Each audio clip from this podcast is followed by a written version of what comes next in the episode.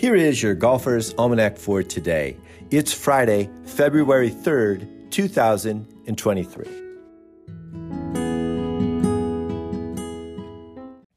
Today is the birthday of Retief Goosen, born in Pietersburg, South Africa in 1963.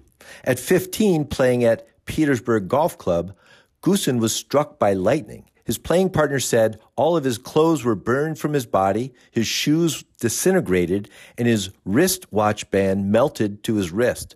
Goosen has no memory of the event. He turned pro in 1990, starting on the Sunshine Tour, where he had nine wins. He then played on the European Tour, winning 14 times, and he's also won seven times on the PGA Tour. Four times Goosen won on the PGA and European Tour in the same year. Goosen won the U.S. Open at Southern Hills in 2001 in a playoff with Mark Brooks after three putting from 12 feet and missing a two footer on the 72nd hole. He beat Brooks by two shots in an 18 hole Monday playoff. Then in 2004 at Shinnecock Hills, only Goosen and Phil Mickelson finished under par for the tournament. Goosen had 11 one putt greens on Sunday to beat Mickelson by two. He Goosen's twice won on the Champions Tour, including the Senior Players Championship in 2019, a major. Happy birthday, Retief. Carol Mann was born on this day in Buffalo, New York in 1941. She attended the University of North Carolina at Greensboro for two years before turning pro in 1960. She won 38 times on the LPGA Tour, including the Western Open, which was a major in 1964, and the U.S. Women's Open in 1965. In both her majors, Mann opened poorly. At the Western Open, she had a first round 83, and at the U.S. Open in 1965 at Atlantic City Country Club, she opened with a 78.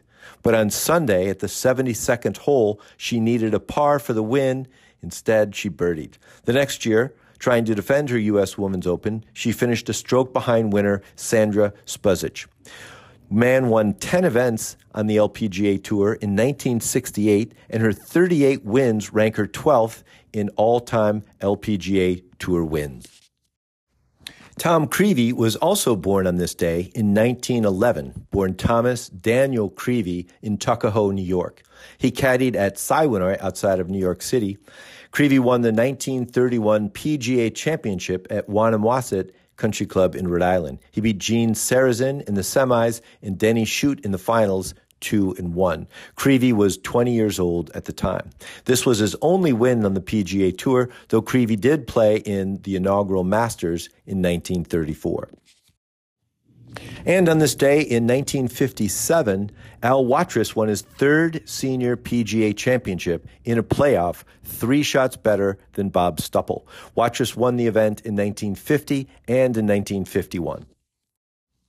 On this day in 1975 at the Sony Open in Hawaii, Gary Groh won his only PGA Tour event, a stroke better than Al Geiberger. Groh attended Michigan State University and turned pro in 1968. Here's a quote today from Retief Goosen. Well, my dad was a pretty good player at one stage, and my two older brothers played golf as well. So there were always golf clubs flying around the house.